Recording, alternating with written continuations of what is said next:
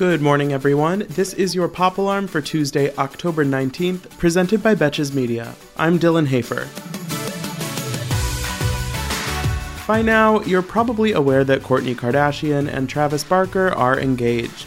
But I would be remiss not to update you on one of our generation's great love stories. Travis popped the question on the beach in Montecito, surrounded by a gigantic arrangement of roses that probably cost more than my yearly salary.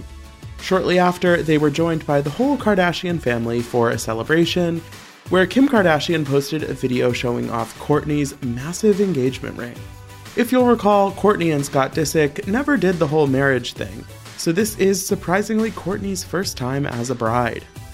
While most people were eagerly awaiting a reaction from Scott, I was more interested in what Travis's ex Shanna Moakler had to say. Shanna has been openly critical of Travis's relationship with Kourtney, calling their PDA weird and saying she thought it would end with Travis in a dark place. She refrained from commenting directly on the engagement news, but did post an Instagram story saying she's, quote, temporarily closed for spiritual maintenance, whatever that means.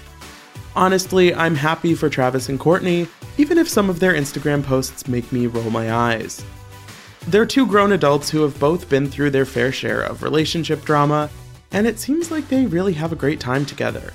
Now, Scott Disick just has to get to work on figuring out which 19 year old model he's going to bring to the wedding. There's drama in the Bravo cinematic universe as Vanderpump Rules star Lala Kent reportedly broke up with fiance Randall Emmett after he was seen in Nashville hanging out with other women. Over the weekend, Lala sparked rumors when she deleted or archived all the photos of Randall on her Instagram feed. But to be fair, she's done that before. Last year, she said that she archives the photos when she's mad at Randall, and that we could expect it to happen again in the future. But the plot thickened on Sunday when she posted a photo of her and baby Ocean seemingly moving their things into a hotel. On that story, Beyonce's He Cheated anthem Sorry was playing, further fueling speculation that something major happened in their relationship. So far, neither Randall nor Lala have said anything about the potential breakup, but Lala did like one post about Randall cheating. On Monday, Page Six confirmed that the couple had split, with anonymous sources saying that Lala was the dumper in the situation, but until one of them says something, it's not 100% official. However, this shakes out, things are bound to get messy, considering Lala and Randall have a six month old baby together. On the new season of Vanderpump Rules, things seem solid between the two of them, so it's going to be weird watching that play out if their breakup is for real. Sounds like a good storyline for season 10, so I guess I'm really never going to stop watching this godforsaken show.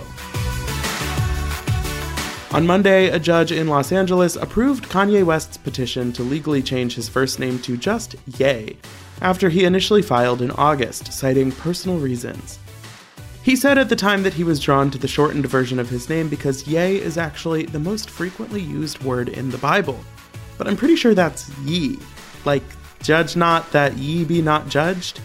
So do we just say ye west now? It's very unclear to me. I'd love a pronunciation guide. And on Sunday night, the long awaited third season of Succession finally premiered, and unsurprisingly, HBO still has a hit on its hands. The premiere was watched by over 1.4 million people on its first night, marking the best debut for a show since the launch of HBO Max last year. It's also the biggest HBO premiere since the second season of Big Little Lies in 2019. Basically, if you're not watching Succession, you're the only one, and you need to get with the program. For more Pop Alarm, be sure to rate, review, and follow the show wherever you listen. And you can follow me on Instagram at Dylan Hafer for more entertainment stories. Until tomorrow, I'm Dylan Hafer, and now your pop culture.